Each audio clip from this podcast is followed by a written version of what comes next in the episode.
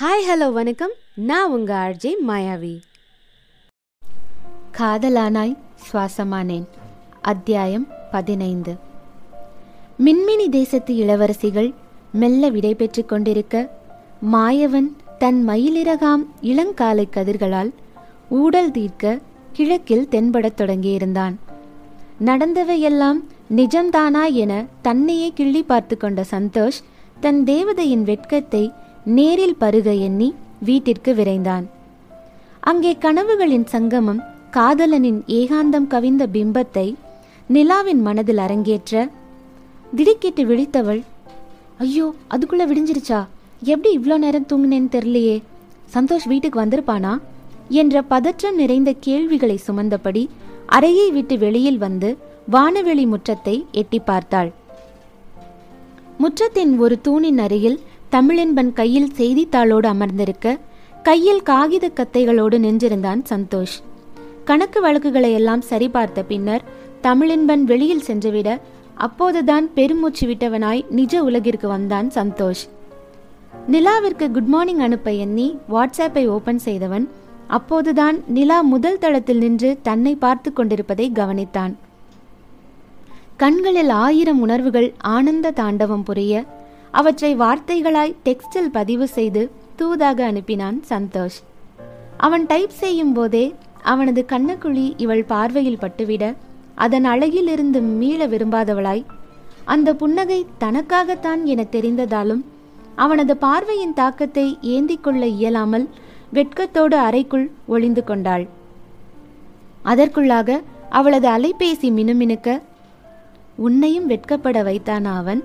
என செல்ல சினுங்களோடு தன் அலைபேசியிடம் கேட்டவாறே சந்தோஷிடம் இருந்து வந்திருந்த வாட்ஸ்அப் மெசேஜை படிக்க ஆரம்பித்தாள்.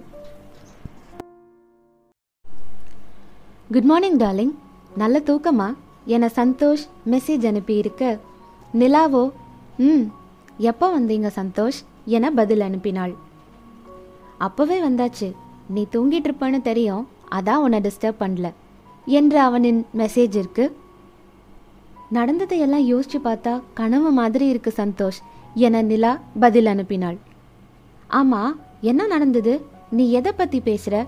என அவன் குறும்பாய் கேட்கவும் ஓ அப்படியா? சரி ஓகே என கோபமானால் Nila.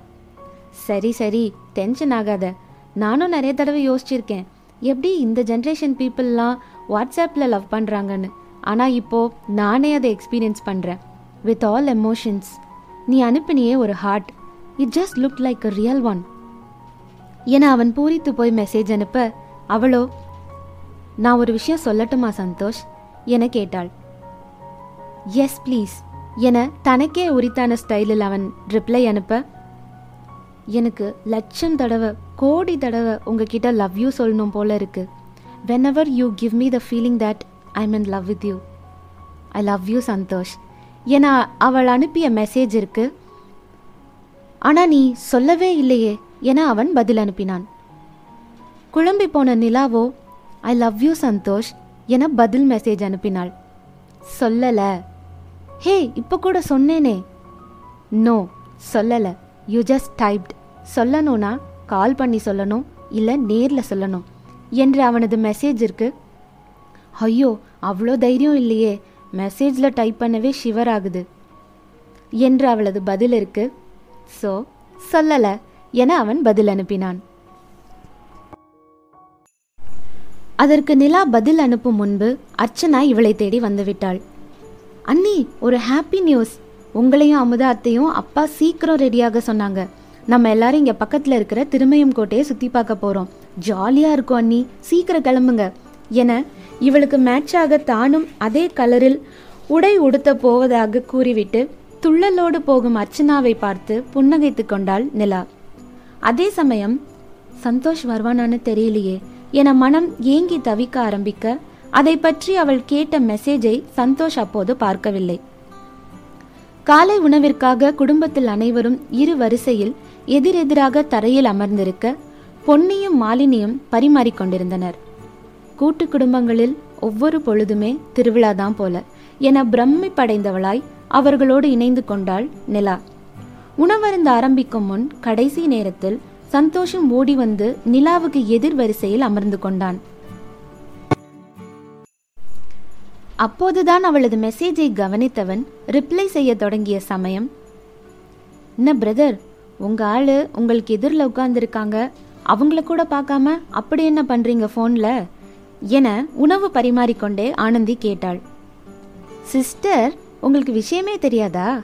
For your kind information நேத்தே நாங்கள் ரெண்டு பேரும் லவ் ப்ரப்போஸ் பண்ணியாச்சு. என கண் சிமிட்டினான் சந்தோஷ். மேலும் இப்போ மேடம்க்கு தான் ரிப்ளை பண்ணிட்டு இருக்கேன் என்றான். ஆச்சரியத்தில் அகன்ற விழிகளோடு அட பாவி இதை இவ்வளோ லேட்டா சொல்ற? சின்ன கோபத்தோடு அதான லவ் செட் ஆகிற வரைக்கும் ஒன்று விடாம புலம்ப வேண்டியது. லவ் ஓகே ஆயிடுச்சுன்னா அப்படியே கழட்டி விட்டுற வேண்டியது. என ஆனந்தி முறைக்கவும் அவளை சந்தோஷ் கன்வின்ஸ் பண்ணுவதற்குள் அங்க என்ன பேச்சு சாப்பிடும்போது? என்ற தமிழின்பனின் குரலில் இவர்கள் இருவரோடு சேர்ந்து நிலாவும் சற்று திடுக்கிட்டாள். சந்தோஷ் சாப்பிடும்போது பேசினா அப்பாவுக்கு பிடிக்காதுன்னு தெரியும்ல? அதுலயும் நீ போனை கையில வச்சிருக்கிறத பார்த்தாங்கன்னா அவ்வளோதான். அதை ஒரு ஓரமாக வச்சுட்டு முதல்ல சாப்பிடு. என சந்தோஷின் அம்மா உரைக்கவும் எதுவுமே நடக்காததைப் போல சாப்பிட ஆரம்பித்த சந்தோஷை பார்த்து நிலாவுக்கு சிரிப்பு வந்தது. சிறிது நேரத்தில் எல்லோரையும் அழைத்து கொண்டு செழியன் வெளியில் கிளம்ப நிலாவுக்கோ சந்தோஷ் வருவானா மாட்டானா என்பது தெரியாமல் கவலையாக இருந்தது. எல்லோரும் சென்ற பின் ஒரு அரை மணி நேரம் கழித்து சோகமே உருவாய் அமர்ந்திருந்த பொன்னியிடம் வந்த சந்தோஷ் அம்மா சீக்கிரம் வாங்க போகலாம் என்றான். எங்க சந்தோஷ்? திருமயம் கோட்டையை சுத்தி பார்க்க. அப்பா தான் என்ன போக வேணான்னு சொல்லிட்டாங்களே. பெர்மிஷன் வாங்கியாச்சுமா? அதெல்லாம் பெரிய கதை. பாட்டியை வச்சு தாத்தா கிட்ட பேசி அப்பாவுக்கு ப்ரெஷர் கொடுத்தாச்சு. என சந்தோஷ் சொல்லி கொண்டிருக்கும் போதே ம் போயிட்டு நேரத்தோட வீட்டுக்கு வரணும். என்ற தமிழின்பனின் சம்மத குரலை கேட்க நேரிட விட்டால் போதும் என துரிதமாக கிளம்பி சந்தோஷும் பொன்னியும் சென்று விட்டனர். ஒரு உயர்ந்த குன்றின் உச்சியில் இயற்கை அரண்களுடனும் கலை நேர்த்தியுடனும் அமைந்துள்ள திருமயம் மலைக்கோட்டை ஆயிரத்தி அறுநூற்றி எழுபத்தி ஆறாம் வருடம் ராமநாதபுரம் சேதுபதி மன்னர் விஜய ரகுநாத சேதுபதியின் காலத்தில் கட்டப்பட்டது. இன்றும் இக்கோட்டை ஒரு வரலாற்று சின்னமாக இந்திய அரசின் தொல்லியல் துறையால் பாதுகாக்கப்படுகிறது. கட்டுக்கோப்பாக திகழ்ந்த அதன் உள்சுற்று மதில்களின் பிரம்மாண்டத்தை பார்த்து வியந்து கொண்டிருந்த நிலாவிடம் அண்ணி நீங்க சின்ன வயசுல இந்த ஊர்ல தான் இருந்தீங்களாமே அப்பா சொல்லியிருக்காங்க என்று பேசிக் கொண்டிருந்த அர்ச்சனா அவளை கைப்பிடித்து மலைக்கோட்டையின் உச்சியில் கிழக்கு நோக்கி நிறுவப்பட்டிருந்த பீரங்கி மேடைக்கு அழைத்துச் சென்றாள். அண்ணி இங்கிருந்து பாருங்களேன் ஊரே அவ்வளோ அழகா தெரியும் என சொல்லிக் கொண்டிருந்தவள் பரபரப்போடு அப்பா சந்தோஷ் அண்ணாவும் பெரியம்மாவும் வராங்க என செழியனிடம் அறிவிக்க உற்சாகமாக போய்விட்டாள். சட்டென திரும்பி பார்த்த நிலாவுக்கோ தன் மொத்த சந்தோஷமும் அவனுருவாய் கண்முன்னே தோன்றிட பார்வையாலே அவனுக்கு நன்றி தெரிவித்துக் கொண்டாள். அடுத்து வந்த மூன்று மணி நேரமும் குடும்பத்தினரின் நெகிழ்ச்சியான தருணங்கள். காரணம் அங்கு உயிர் தோழியர் இருவர் தங்களை மறந்து இருபது வருடங்களுக்கு பின்பாக சென்று அளவலாவ ஆரம்பித்திருந்தனர். பொன்னியையும் அமுதாவையும் தொந்தரவு செய்ய விரும்பாத மற்றவர்கள் குதூகலமாய் சுற்றி வந்து எடுத்து வந்திருந்த உணவை பங்கிட்டு உண்டு அந்தாக்ஷரி விளையாடி தங்களைப் போல் அன்று இவ்வுலகில் மகிழ்ச்சியானவர் எவருமே இல்லை என நிரூபித்துக் கொண்டிருந்தனர். அப்போது பாடல் வரிசையில் சந்தோஷின் முறை வந்துவிட தன் தேவதைக்கெனவே பாடத் தொடங்கினான். என் பாதைகள் என் பாதைகள் உனது வழி பார்த்து வந்து முடியுதடி. என் இரவுகள் என் இரவுகள் உனது முகம் பார்த்து விடிய ஏங்குதடி. என மனமுருகி பாடியவன் என் கண்களை பார்த்து உன் காதலை சொல்லடி பெண்ணே என விழிகளால் கெஞ்சினான். இதயம் கரைந்திட தன்னை ஈர்ப்பவனின் கோரிக்கையை நிறைவேற்ற தவித்தவளை தட்டி எழுப்பியது மற்றவரின் கைத்தட்டல் எங்க சந்தோஷ் அண்ணா மாதிரி யாருமே இல்ல. சூப்பர்ண்ணா செம்மையா பாடிட்டீங்க. என்ற அர்ச்சனா சிச்சுவேஷன் சாங் இல்லையாண்ணா? என்கவும் சந்தோஷம் நிலாவும் ஏன் ஆனந்தியும் கூட அதிர்ந்து விட்டனர். என்ன சொல்ற அர்ச்சனா? என ஆனந்தி பதறி போய் கேட்க ஆமாக்கா இந்த சாங்ல நான் பார்த்துருக்கேன். நம்ம திருமையும் கோட்டை வரும். இங்கே ஷூட்டிங் நடந்ததுல என் ஃப்ரெண்ட்ஸ்லாம் சொல்லியிருக்காங்க என்றாள். ஓ அதை சொல்றியா? என்று மூவருக்கும் அப்போதுதான் நிம்மதியே வந்தது. அன்றைய பொழுதுகள் சந்தோஷ சாரலாய் கழிய நிலாவுக்கோ? அவனிடம் பேசக்கூட வேண்டாம். இப்படி அவன் அருகிலேயே அவன் மூச்சுக்காற்று படும் தூரத்தில் இருப்பதே சுகமாய் அவனை பார்த்து கொண்டே இருந்தாலே ஜென்மம் ஈடேறும் என தோன்றியது. பின் கோட்டையின் அடிவாரத்தில் இருந்த கோவிலுக்கு சென்றுவிட்டு வீட்டிற்கு திரும்பினர் அனைவரும். ஹாலில் டிவி ஓடிக்கொண்டிருக்க களைப்பை பொருட்படுத்தாமல் அவரவர் அன்றைய பொழுதை பற்றி உரையாடிக் கொண்டிருக்க நிலாவின் செல்போன் அழைத்தது. எடுத்து பேசியவளின் மறுமுனையில் சந்தோஷ் நிலா என்ன பண்ற? சும்மா பேசிட்டு இருக்கேன். சரி கொஞ்ச நேரம் என்கிட்ட பேசு. இப்போ எப்படி ஃபோனில் பேசுறது சந்தோஷ்? எல்லாரும் பக்கத்தில் இருக்காங்க. ஆமாம் ஆமாம் கஷ்டம்தான். அப்படின்னா நேரில் வந்து பேசு. என்ன விளையாடுறீங்களா? நான் மாட்டேன்பா. ஆமாம் இப்போ எங்கேருந்து பேசுகிறீங்க சந்தோஷ்? முதல்ல இந்த வாங்க போங்கன்னு சொல்கிறத கொஞ்சம் ஸ்டாப் பண்ணுறியா கால் மீ சந்தோஷ். அது பேச பேச வந்துடும் கொஞ்சம் டைம் கொடுங்க. சரி ஒரு ஒன் ஹவர் டைம் தரேன். மொட்டை மாடிக்கு வந்துரு. I am waiting for you ஐயோ நான் வர மாட்டேன் எனக்கு பயமாக இருக்குப்பா. உன்கிட்ட இப்போ வருவியா மாட்டியான்னு நான் கேட்கவே இல்லை டார்லிங் நீ வர. அவ்வளோதான். போடா. என்றவள் அதற்குள்ளாக அர்ச்சனா அருகில் வர போனை வைத்து விட்டாள் அடி பாவி ஒரு பேச்சுக்கு பேர் சொல்லி கூப்பிடுன்னு சொன்னா அதுக்குள்ள டான்னு சொல்லிட்டாளே வரட்டும் பார்த்துக்கலாம் என புன்னகையோடு தன் நிலாவுக்காக காத்திருக்க ஆரம்பித்தான். அடுத்த அரை மணி நேரத்தில் காதல் பயத்தை மயக்கிவிட தயங்கி தயங்கி அவன் இருக்கும் இடத்தை அடைந்தாள். முதன் முதலாக கோயம்புத்தூரில் திருமண மண்டபத்தில் அவனிடம் பேசுவதற்காக வந்து அவன் தீவிர யோசனையில் நிற்பதை கண்டதால் அவனாகவே திரும்பும் வரை கதவின் அருகில் நின்றது நினைவுக்கு வர அன்று உன்னை யாரென தெரியாது. இன்றோ நீ என் சொந்தமானவன் என்ற எண்ணமே மனதை நிறைக்க அவன் பார்வையின் தீண்டலுக்காக காத்திருந்தாள். எதிர்ச்சியாக திரும்பியவன் ஹே எப்போ வந்த? கூட்டிருக்கலாம்ல என்றான்.